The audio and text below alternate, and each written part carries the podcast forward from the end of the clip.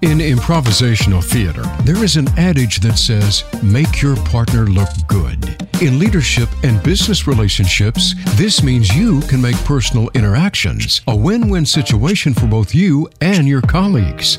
Welcome to Partner Up with Amy Carroll, speaking with guests and listeners like you. Amy uses her wisdom and wit leading you along the road to success. Now, here is your host, Amy Carroll. Welcome, everyone, to Partner Up with Amy Carroll.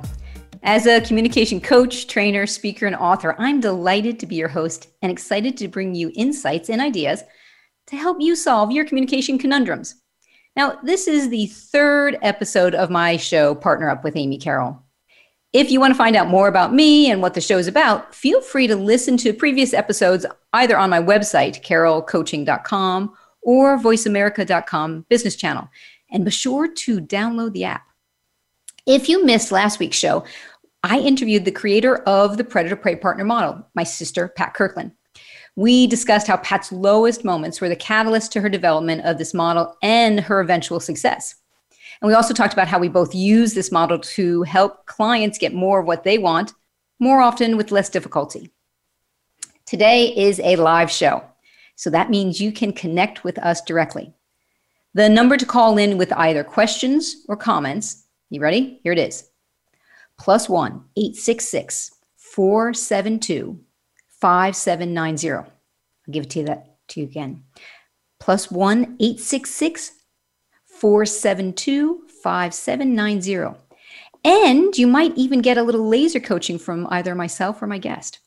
Ah, speaking of my guest, today I'm interviewing my brother, Kevin Carroll. No, I promise it's not going to just be a show of all my siblings, though. Who knows? It might, might be for every once in a while. Kevin, welcome. Great to have you on the show. I'm happy to be here, Amy. Thank you. Now, you'll hear in a little while why Kevin is the ideal guest for today's topic the partner payoff. And before we get to that juicy information, I want to start with a bit of background on Kevin. Now, he's had three careers. Out of college, he fell into the advertising business and worked on accounts like Ocean Spray and Seagram. A very nice combo, I would suggest. Now, after 15 years, Kevin tired of that and he launched his own communication training business where he ran seminars for wide ranges of clients, corporate clients mostly.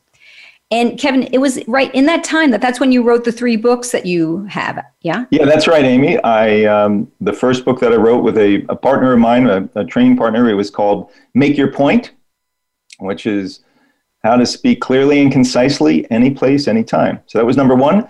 And I have to say, yes, I use that book a lot because it has that user friendly presentation mo- diamond model in it for structuring your thoughts and your presentations. Awesome. Thank you. Yeah, it, the, everybody seems to really love the diamond format to help organize. If you know, at first it's a thinking tool to organize your thoughts, and then it's a presentation tool. Uh, that was that, and then I my second book was "What's Your Hook," and "What's Your Hook" is based on my days in advertising, which is once you have a clear message that you're going to present, then you got to find a, a hook to make it stick with people and break through the clutter. And a hook could be a personal story. Like, like today, we'll share some personal stories. Right. That helps people remember ideas or analogies or interesting visuals. So, all different creative things you can do to get your point to stick with people in a, in a business setting or any setting, really. And the third one was called, uh, it was about innovative thinking, and it was called Think Outside Your Block. Um, as opposed to your um, your the, out of the block box. It's out of your blocks because we so all have so many blocks that we get hooked on, and we're all creative, we're all innovative, oh. but we don't think so. I hadn't realized. I thought block was refer- referring to your brain. uh, no, actually, it is. If I'm not being clear about that, yeah, think outside your blocks. So uh, it's that stuff in there that keeps us from. Uh, from moving forward. And I don't know if you ever knew this, Kevin. That book, Think Outside Your Block, is so well. You know that it's visually exquisite to look at with all the pictures and the simplicity of it. And you can see your advertising training in that book.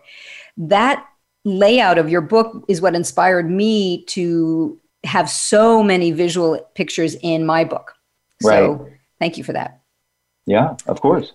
All right, so then back to Kevin's resume. After he left, uh, he did this 15 years as a corporate trainer and coach Now, you still do that, you dabble in that still a little bit, though. You've really moved into your third career, lasting the last 10 years now. And that, so far, is what you're saying, has been the most fun.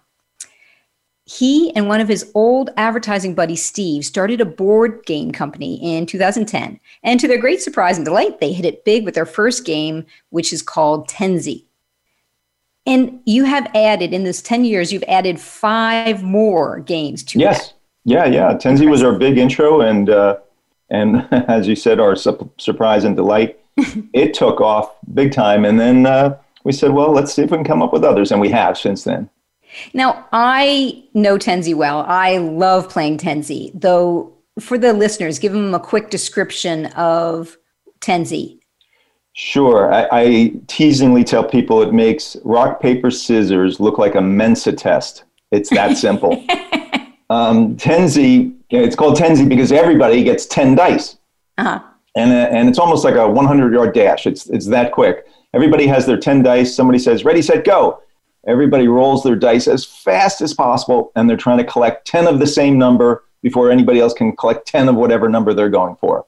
Uh, the average game takes less than 30 seconds, and when you, if you're the first one to get it, you yell out Tenzi, and that's it. It's so simple, and that's one of the reasons it's been so successful. And it is truly frenetic. I mean, the the frenzy, the energy, the intensity is sh- kind of quite surprising to see. You know, reasonable human beings suddenly turn into they, they do. They do. That when they first see it they go what it's just a bunch of dice. You're selling a bunch of dice? Anybody can sell a bunch of dice. We said oh no no. This is not a bunch of dice. This is tenzi well what do you mean? And then we say well just give it a try uh, we say it's the world's fastest game and once they try it they are hooked and they laugh and and we're off to the races then so i want to hear the backstory how did you develop the game and the business sure well I'll, I'll take you back to. Uh, it's, it's funny. I've always loved games ever since I was a, a kid. Um, I, I, would make give me a, a, a, pebble and a stick, and I'll make nine games out of it. Uh, actually, the uh, my wife of 32 years, our first date, we sat on the couch, and for about an hour and a half, we played with my digital watch at the time. you know, starting and, and stopping. She stuck around. you did. You did. If he can entertain me with a digital watch for an hour and a half, I guess he'll be all right. So games have always been a part of me. You know, it's uh, so so uh, about oh, 12 years ago or so, I had an idea for, it wasn't Tenzi, it was for a different game. No, I have to interrupt you, Kevin. Yes, go ahead.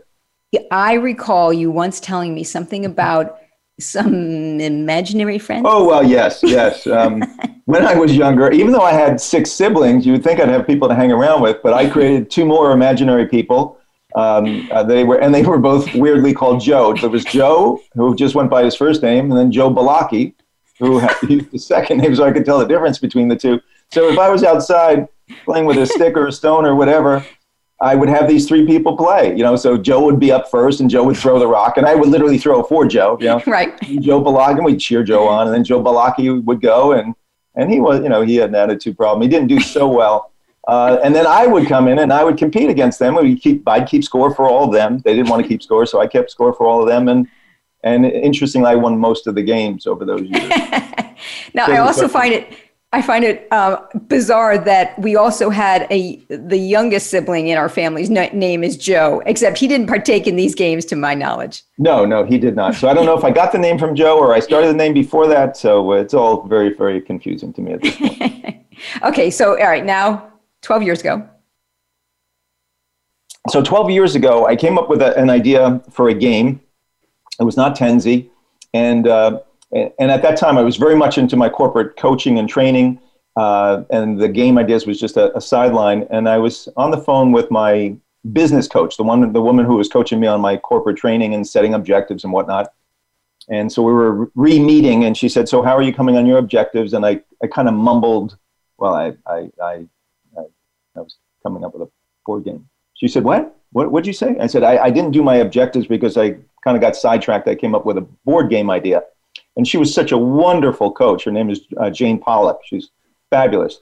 She's such a listener. She goes, Well, tell me more about the, the games. What do you mean? I said, Well, I've always loved games. And, and I shared that story. And then she said, Well, you need to meet a friend of mine who lives actually probably about five miles away from you, Kevin. And she's a game agent.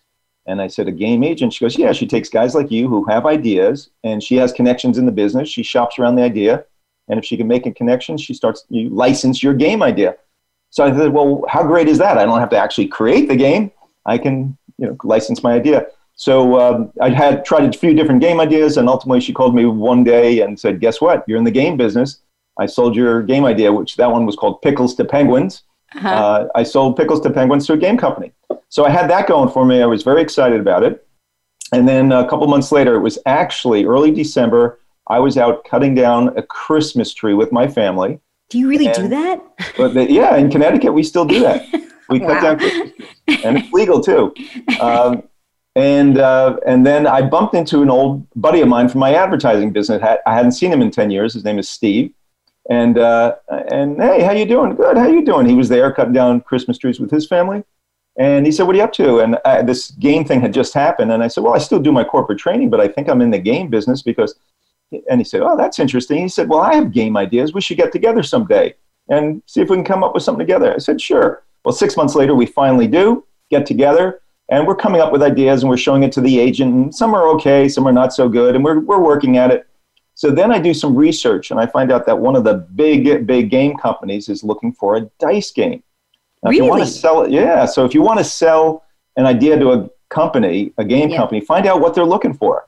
Um, the, some companies want Darby, uh, Barbie extensions, some want Hot Wheels. This company said, oh, we're looking for a dice game. And so I went online, bought a bunch of dice, gave Steve a bunch of dice, and I said, let's see, let's go our separate ways, see if we can come up with a dice game. So that, that what worked well about that is that we had a, a concept in terms of coming up with a dice game rather than something that was so broad. Right two weeks later, we get together. I'll never forget it. We're standing in my living room, and Steve stops by, and he standing there, and he looks at me, and he kind of smiles and says, "I got it." Really? I said, "What do you mean you got it?" He goes, "I got the idea." He said, "This is this is going to work."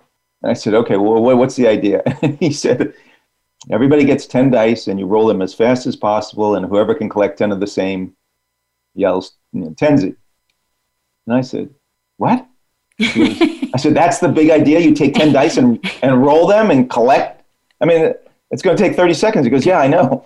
So uh, he said, um, let's play it. So, so we, we played it and, uh, and sure enough, it was, it was that instant excitement. I liked it and we tweaked it a little bit and then put our prototypes together and just started to knock on doors after that. So that's how it all came about.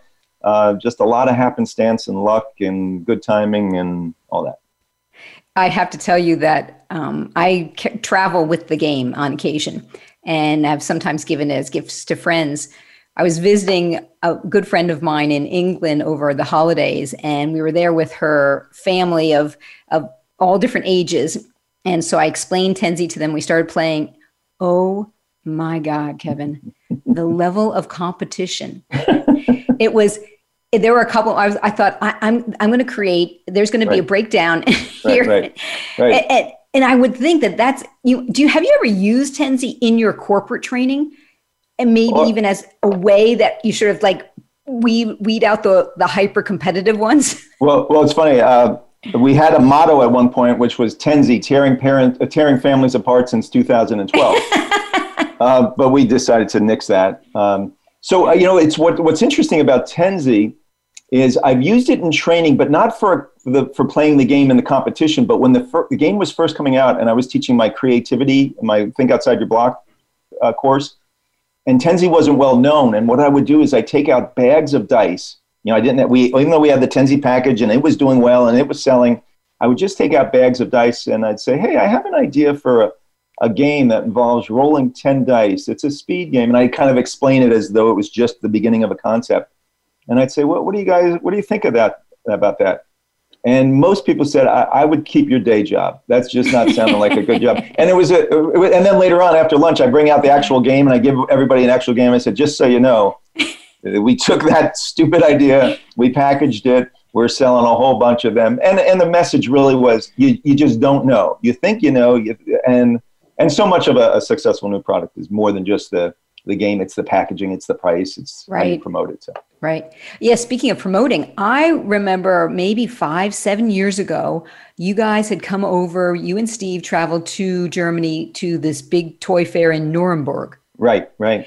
Is that like the biggest World Fair? It, it's fair? certainly one of them. It is enormous. Yes. I, I, go to Toy Fair in New York every year, and, and that I thought was enormous. Well, Nuremberg was probably three toy fairs, and, and then there's some maybe even bigger ones in Hong Kong, which I've not been to. Enormous. Oh, wow. So I got to see you guys, and I couldn't believe the stark contrast.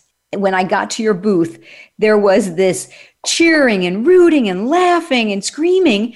And then next to you is the guy selling this children's educational game. And everyone else is sort of just very professionally standing at their booths and talking to people. And you guys have this friggin' party going on.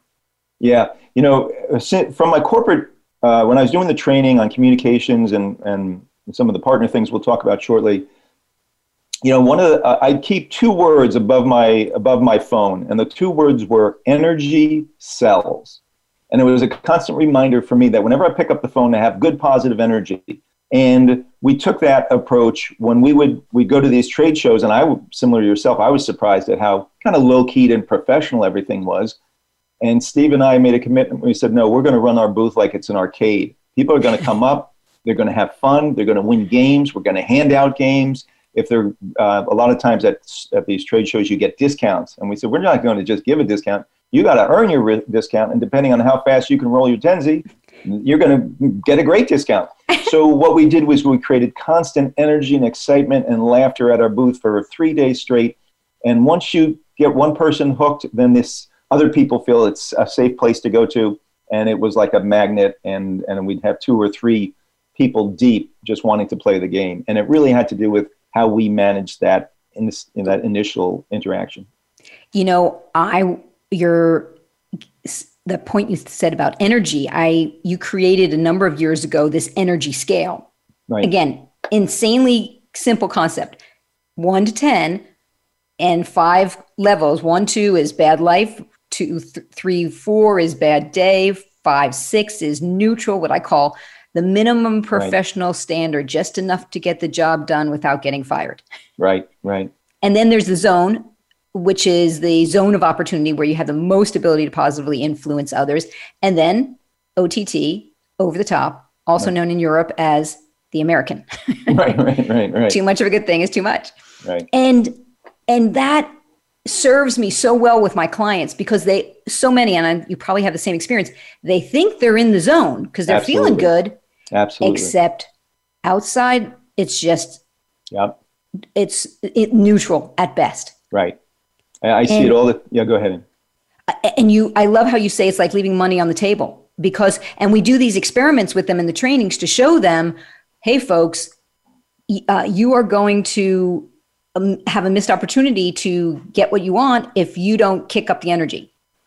Right. It's fascinating. You know, when I was working with uh, presentation skills with people, and, and I would explain the, the positive energy scale and the importance of getting into the zone, you know, it, it people have a miscalibration. I think maybe it's because they, they're feeling adrenaline inside themselves when they have to give a presentation. They think they're putting out a lot of energy when really it's just internalized. And we would videotape them and they would give their presentation and I'd say, okay, more energy. And, and they didn't understand why, but they try to give more energy. I'd say, more energy, more energy. And, the, and energy being anything from volume to expressions to, uh, uh, to emphasis on words and gestures. And um, and it's funny because when they hit the zone, when they finally got to the zone, everybody around the table that was observing them instantly, without cueing from anybody, said, "That's it, that's it. I'd listened to you for a long time." And they couldn't believe it. They go, "Really? I feel like I'm yelling and, and dancing and carrying on." They go, "No, that's really really good." So it's it's almost like tuning an instrument that you know it's out of tune it's out of tune you work on it and then when you get it into and you go ah that's it everybody sees it so jumping into the zone uh, is such a key, simple way to help people improve their relationships and their success in dealing with people. Yeah, I remember working with a group of five Swiss German guys. And so the stereotype of a Swiss German is reserved and uh, a bit, um, yeah, I think reserved is the best word. And they, and so I had this one guy who was showing up in neutral and it was killing him and it was painful. And I kept pushing him. And often the resistance I get is, no, Amy, you're American. You want me to be ridiculous over the top. Right. Right. I said, okay, let's let's imagine that's true. Would you be willing just to do it, you know, for the sheer entertainment value of what ridiculous over the top looks like? Mm-hmm. And he's like, I really don't want to. I'm uncomfortable. And you could see he was, his colleagues were there. He could feel it was painful. He, he was really resisting and he finally agreed to do it.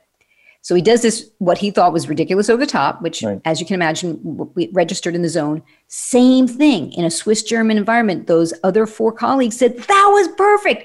Right. Even though they could hear him complaining, they knew he didn't like, they knew he felt inauthentic, it still worked. Yeah. And the thing about energy, maybe you said this a minute ago, is that because for better or for worse, energy is contagious. Yeah. Yeah.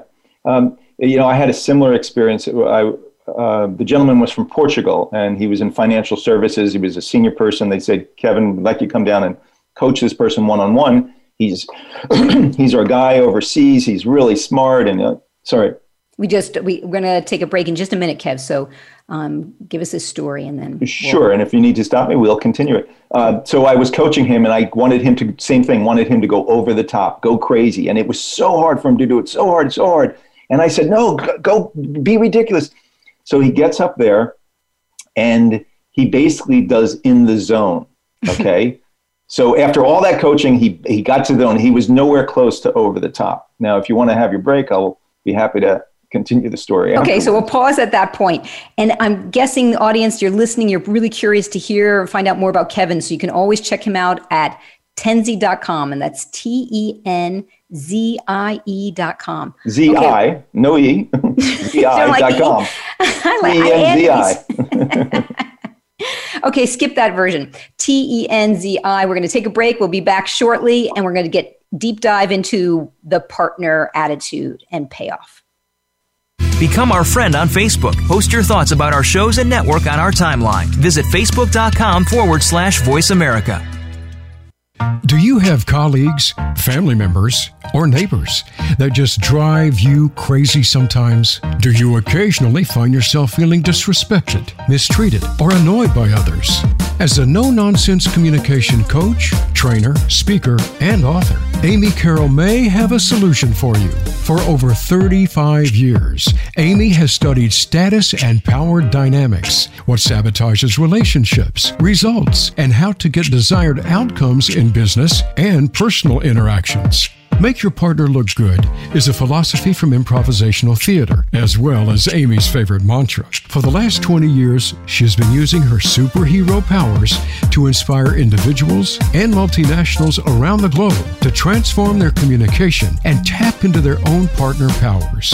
With concrete behavior changes in voice, body language, words, and attitude, Amy shows clients what to keep and what to change to get more out of what you want more often with less Visit carrollcoaching.com today. That's C A R R O L L coaching.com. Are you a business leader or executive that wants to achieve more? Not just in it for profit, but to do work you find meaningful that adds more value to more people in more ways. Listen for the Business Elevation Show with host Chris Cooper. You'll hear from successful achievers from around the world with the passion and experience to offer invaluable guidance. The Business Elevation Show can be heard live on Fridays at 8 a.m. US Pacific Time, usually 4 p.m. UK on the Voice America Business Channel. Be more, achieve more. It's time to future proof your business. Join host Bonnie D. Graham for the Kinetic Enterprise Built to Evolve, presented by Deloitte. SAP Solutions help you transform your business, and we'll start by going in depth with topics and guests built around the four pillars of the Kinetic Enterprise clean, intelligent, inclusive, and responsive. Move in to the next level with the Kinetic Enterprise, presented by Deloitte, live every Friday at 9 a.m. Eastern Time, 6 a.m. Pacific on the Voice America Business Channel. Have you friended us on Facebook yet? Why not? Just go to facebook.com forward slash voice America or search for the keywords voice America. Once you are part of our Facebook network, you'll receive daily messages about what's happening with our shows, this week's featured guests, and new happenings at the Voice America Talk Radio Network. And you can add your voice to the always active discussions on our timeline. Just go to facebook.com forward slash voice America or search for Voice America.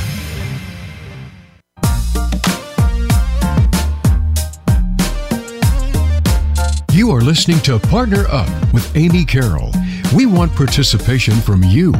Call into the program today with questions or comments or your own interpersonal communication dilemmas to share. The toll free number in North America is 1 866 472 5790. That's 1 866 472 5790. Or send an email to amy at carrollcoaching.com. Now, back to Partner Up with Amy Carroll. Here again is Amy. Welcome back, everyone.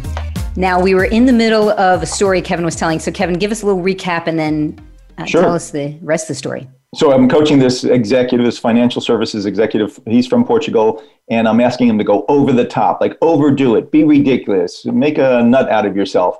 And it was so, so, so difficult. So he gets up there and he gives, you know, th- 15 seconds of what he believes is over the top. He, he feels like he's just making a, a, a nut job out of himself. Well, I'm videotaping him. And I and I he did what I see so often is that people basically get into the zone where I go, oh, okay, now it's interesting, but nowhere close to over the top. Well, I said, come on over. Let's let's take a look at your videotape. I showed him the videotape, and the man almost had, honest to God, had a, had a nervous breakdown in a sense. He screamed. He was shocked. He couldn't believe. He said, I, oh my gosh, I thought. I, I thought I did what you did. I thought I was crazy. I thought I was over the top. and all you're, you're showing me that I actually look good. I said, uh huh. And then here was the reveal. He said, My God, that's been my problem my whole life. He said, My family said, Don't embarrass the family. My school said, Don't embarrass the school. My church said, Don't embarrass the church. My business says, Don't embarrass the business. He said, My whole life I felt like I've been in this box, and my job was not to ever get out of it, embarrass anybody. He said, I realize that that's why I'm not successfully engaging with clients and, and other folks I work with because I'm just so playing it so safe. So that whole, you know, the, the power of videotape is one thing, and also the power of just getting into the zone. Extraordinary. Well, Kevin, I want to get more into a deep dive with this model of predator prey partner, which Pat developed. I'm curious to know when you're meeting somebody for the first time and you're talking about the model, how do you describe it to them? Well, I I say a few things. I say it's, it's the law of the jungle out there, mm. meaning that it's difficult. There are people that want to take advantage of you. There are people that you sometimes take advantage of. It's difficult. And, and probably your biggest challenge in life is managing relationships and managing yourself. But it's very hard to understand that whole map of things and, and where you fit in and how you're perceived. I said the predator prey partner model gives you a very simple graph or road roadmap to see where you're viewed by other people. Are do you show up aggressively or in the predator mode, or do you you show up in the prey mode, and that's why you get interrupted in meetings and you feel like you're invisible, or you don't get the advancement you want, or do, or do you feel like sometimes you're leaving bodies around? Well, it's just a simple way, and it's so uh, intuitive. Once you explain it to people and, and, and map it out, they totally get it, and they want to know immediately how am I seen? How am I seen? So it's really a roadmap in dealing with people and managing how you're seen. And so once you get their buy-in about the curiosity and they're the un, they're they're curious to know how they're showing up, what do you see as some of the benefits? What do you tell them? Oh my gosh, it's it. Uh, you know, I, I teasingly say to them sometimes, you can go through life without a wallet. They go, well, what do you mean? I go, because when you go into partner mode, eh, you know, the reciprocity, the whole concept of reciprocity, and I did a program which you may be aware of called Life's a Boomerang, which is all based on reciprocity. Right. What humans are wired to play back how they've been played to. And if you go into partner mode, the predators, the difficult people you come across, can't resist it, and the prey can't resist it.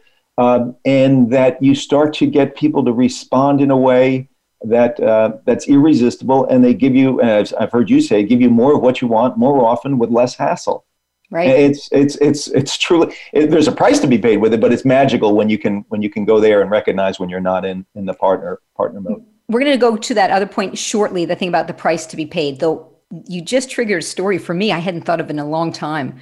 When you say you can go through life without without a wallet, well. I went to a gas station once without a wallet and filled up my vehicle without a wallet.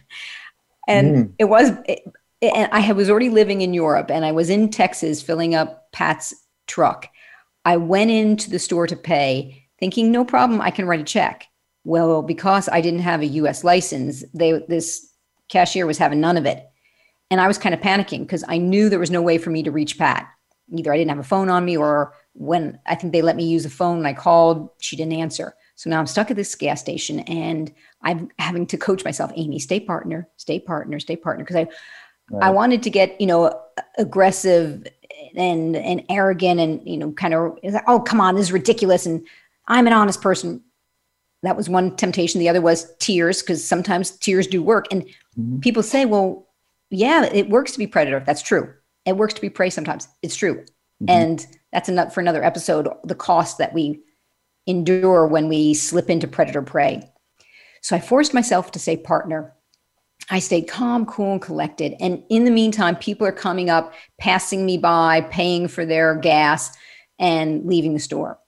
And there was a woman who was standing behind me who was hearing the whole story. And so she was hearing my voice. She was hearing how calm I was speaking, that I was being relaxed, maybe making a, a joke or something. Mm-hmm. And she interrupted. She said, "Excuse me, uh, listen. Um, I'm happy to pay for your gas, and you can just write me a check." Oh wow! yeah, and she didn't know me from Adam, as they say, right, right. and that check could have been right. just as rubber, right? Right. And yet, she, for whatever reason, was willing to take that risk. Wow. Now, would she have done that, Kevin, if I w- had been aggressive and intimidating? maybe not. Uh, certainly not. Right if if I was crying in a corner, maybe she, it would have mm. been, you know, maybe it's not. That's always kind of yucky when people are kind of yeah, right, right, prey. So yeah, that that may yeah, once again. It's remarkable. Yeah. Yeah. So let's talk about the price that we pay in order to be partner. Sure. Uh, it's it's willing to admit that you may be wrong, uh, and that maybe you've been wrong for a long time in your life, and that's hard for people to come to grips with. Um, so I think that's that's a big part of it. Uh, then it's it's knowing it's changing habits. You know, we own our habits. We don't think about our habits. We have we have more habits than we we ever imagined. There's a great line called "Don't." You know, the old line is um, "Don't believe everything you." What is it? see or hear, whatever it is. Right. I say to people, don't believe everything you think. Oh, nice. Because you're misperceiving so so many things. So so we have habits, um, and and then the other thing, um, the price you have to pay is you have to adapt these new habits, and that's not diff- that's not easy to do. Whether it's you know I've coached as you have too, Amy, people on their handshake to either strengthen it or soften it on eye contact, which is a very intimate thing either give less of it or give more of it on smiles, on gestures, on all these very intimate things that people own that they think, well, that's just who I am, rather than these are behaviors that I've developed. So the price to be paid is you got to be willing and open to admit maybe you're not right and that you're willing to change couple be it doesn't take a lot, but a couple behaviors that will help you find your way to partner. Yeah. Yeah. I talk about some of the price to pay is the willingness, like you just said it to be wrong, the way I say it is putting your ego to the side. Mm-hmm. Um, oh, oh, oh, because it's so satisfying for some personalities, myself yeah. included, to be right. Sure. And and to make the other person wrong. Right. And to and to resist that temptation. And another thing, another price I talk about is that willingness to work on that to change the habits so that they're the most effective expression possible and that willingness to go to the partner gym and work on this in right. these small moments and count encounters when you don't feel like it, you don't want to, and you right. think, what's the point? Right. I'm never going to see this person again. Right. Except it's, you know, as I say, it's going to the partner gym. Right. And, and the gym is there all day long, 24 hours a day. There's always opportunities, always opportunities to work on your partner skills. Yeah.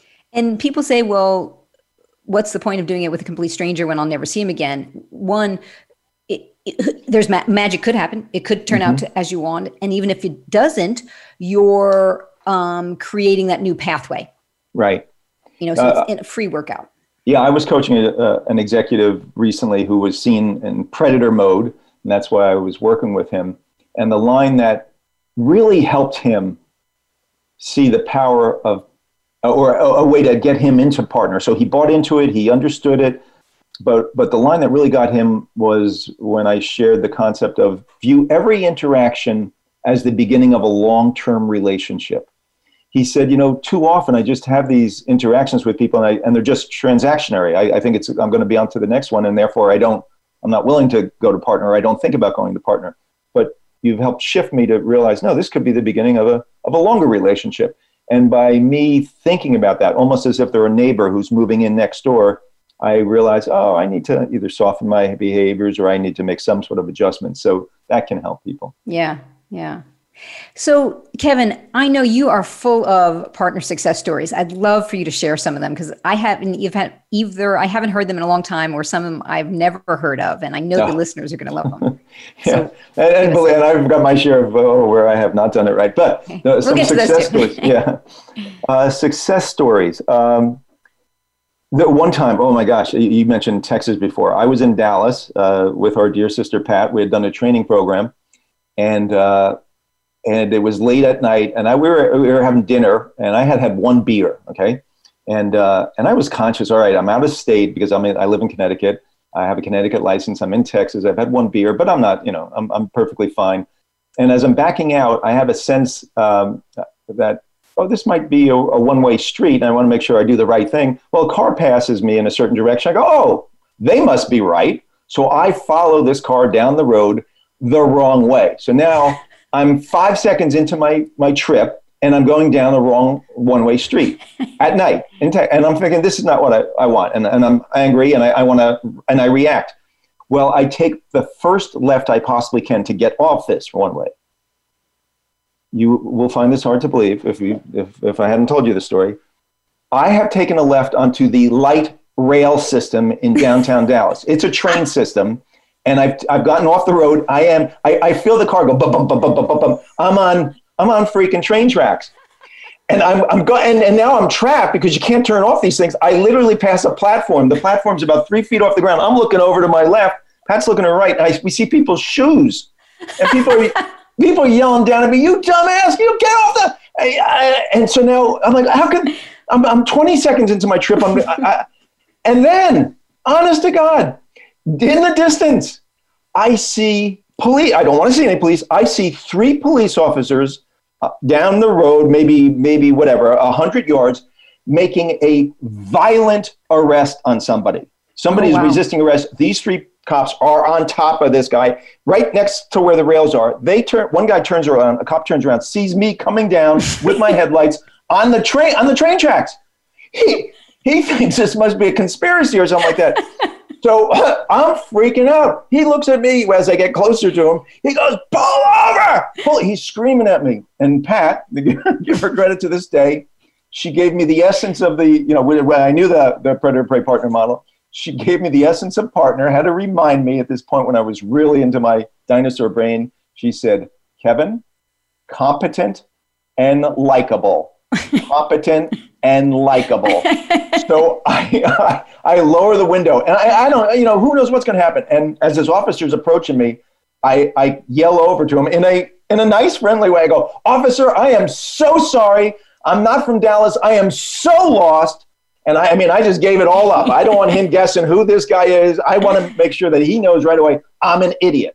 You're dealing with an idiot here, not, not a, a, a, a any uh, malevolence. So, uh, so then he goes, all right, well, you stay there. And I go, huh? yes, sir. So then he walks back to where the violent arrest is going on. And then he comes, starts back to the car. And I see him take his flashlight and kind of wave it. Now, I took that to mean you can go. Maybe that means you're under arrest. But I took it as a sign like, okay, you know, you need to move on here. So then I, I move on. So, so by snapping into this concept of, of competent, likable, and, and, and truly, believe it or not, as I, I fly home to Connecticut, um, or, or, no, it was a week later with a with a, a, a, different client. We're at Westchester Airport. We're leaving Westchester Airport, and a cop pulls my buddy over as we're leaving because he kind of went through a stop sign because it's an awkward place there.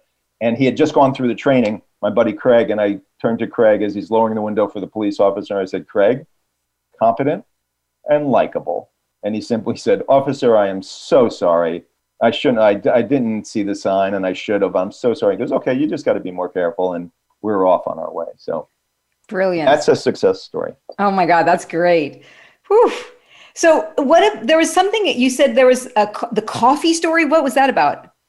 Oh, oh, uh, coffee. That was um, interesting. I had taken a training where the gentleman uh, who trained us taught us um, the whole power of in your head when you're in in challenging situations and threatening situations. Maybe you have to give a, a keynote speech in front of hundreds of people, but but but understanding that you own the room.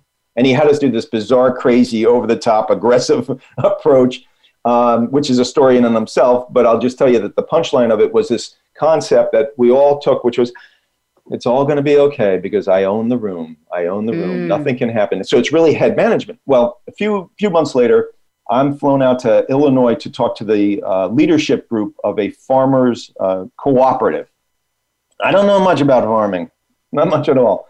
So I'm out there, and I go out there the day before because I want to make sure I get to meet people and get comfortable with the scene and all that. So I go to the. I'm sitting in the back of the room. They have it's a two day presentation, and there's a gentleman presenting. I'm in the back of the room, sitting next to my client and the leadership group is up front. And I, I, can see this guy presenting. It's not working out too well for him. He's just he's just he's just not in his element. Doesn't own it, all. And and I can see the leadership isn't too happy, and I can and my client isn't too happy because he turned to me and he said, "You better be better than that tomorrow." And I'm like, oh great. Now I got now I'm inheriting this knucklehead's problem. so I'm I think I'm staying on a holiday and, and I go back into my room and I do what my old habits were. My old habits were I take out my content, I take out my notes, I dig into those. I'm like, okay, does this story work? What can I do here? And I'm and oh, and I'm I got anxiety and all that. And then I then it dawns on me, I go, oh, that guy didn't own the room. Mm. He didn't exude confidence. He wasn't in control. And so much of it is is how you serve something up. Right. Not only what you serve up, but how you serve up. So the next morning I wake up early, and as much as inside, I have an concept called inside Kevin and outside Kevin. Uh, inside Kevin would like to do with say, Joe and Joe Block. Yeah, I know. Uh, inside Kevin would like to say under the covers, but outside Kevin goes, no, no, no, no. You need to own the room. So I get there early, and I want to make sure I'm the first thing, first person there. Room is all set up, and as soon as the first person walks in, one of the leaders, I walk over and I'm acting like this is my room and I'm happy to have you in it. So I'm acting like I'm the host when in fact I am the guest. Right. So I will go over and say, Oh, hi, my name is Kevin Carroll. I'll be speaking this morning. Oh, hi, Kevin. How are you? Good. And we chat.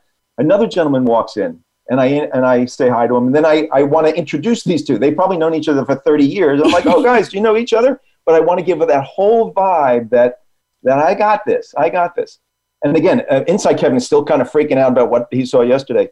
Well, what was fascinating was that same client. Before I even get up, um, uh, before I even get up to give my presentation, my client comes over with a smile and he said, "I can tell you're going to have a great speech today." now I knew I knew what he meant, but I needed more proof. And I said, I was playing it, and I said, "How can you tell I'm going to have a great speech?" And this was it. He said, "I can tell by the way you're having coffee." Ah. And I said, "That's where the game was won." Yep. Just before the game even happened, the game was won because I was setting up this concept of partner that, hey, I'm in charge, very confident, but warm, friendly, approachable, and, yeah. and it worked. Yeah. Yeah, I talk about step in partner before you need it, which is what yeah. you just described. Yeah. yeah.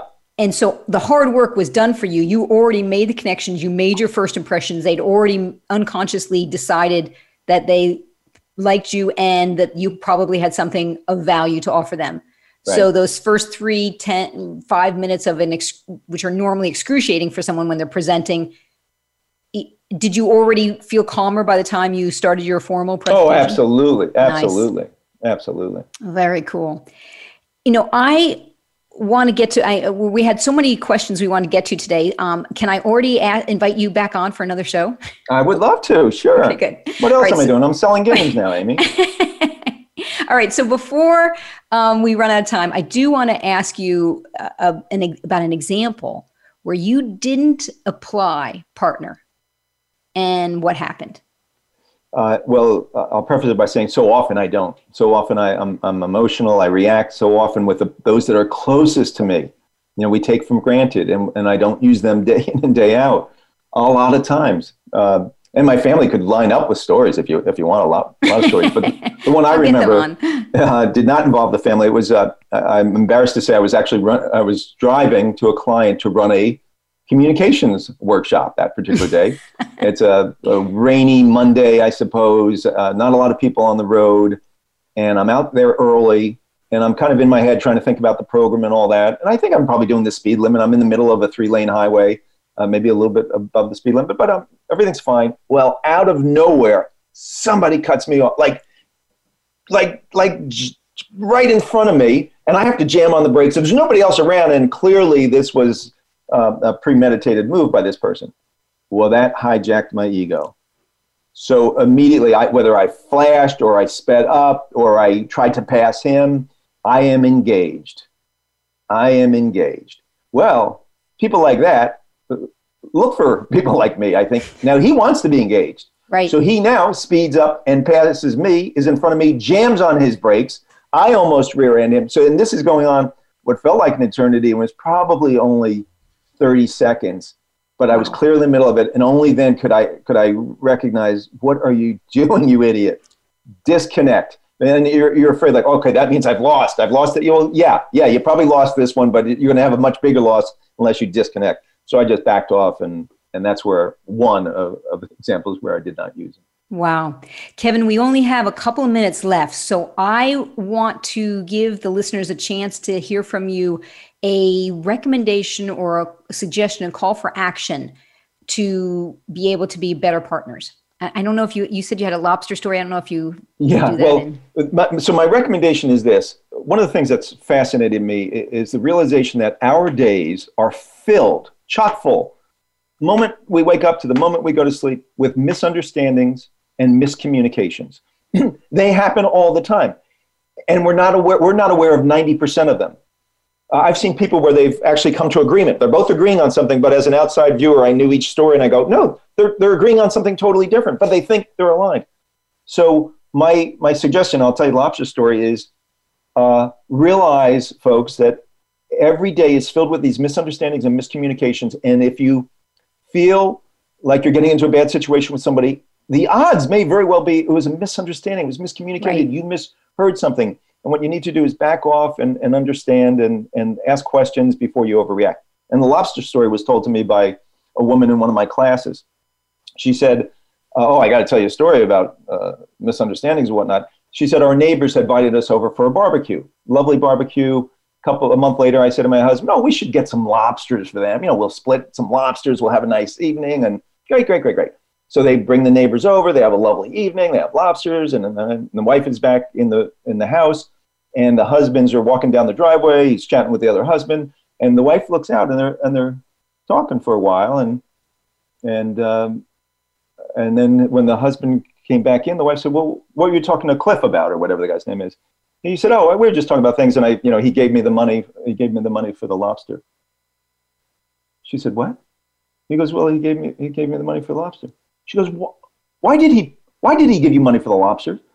because you had said we're going to split some lobsters with them and and and she goes no you didn't you didn't you didn't ask them for money they invited us over i said we'd split some i mean literally we're going to split the lobsters no get over there and so so uh, that's just one example yes. and, and there's oh, bazillions okay. So we've got uh, 20 seconds to wrap up here kev. Um, we definitely have to get into more of these stories. My invitation to you eh, reach out to me listeners send an email at amy at carrollcoaching.com for your communication challenges and conundrums. Next week i'll be interviewing ann taylor an executive coach and author of soft skills hard results and we're going to be talking about emotional intelligence and emotional mastery of effective leaders now if your game i'm going to be on doing a facebook live at five minutes past the hour feel free to join me then for a little more chatting about this topic you can always reach out to me on any of my social media channels, Amy Carroll Coaching, or my website, carrollcoaching.com. Kevin, thanks. It's been a really wonderful conversation. Good to see you again, Amy. Yeah, you too. All right. We'll be in touch soon. And listeners, thanks for tuning in. This is Partner Up with Amy Carroll. Take care, everyone.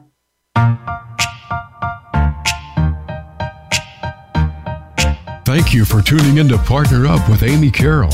Join Amy for another edition next Friday at 7 a.m. U.S. Pacific Time on the Voice America Business Channel. Until we speak again, make it a great week. And remember, make your partner look good.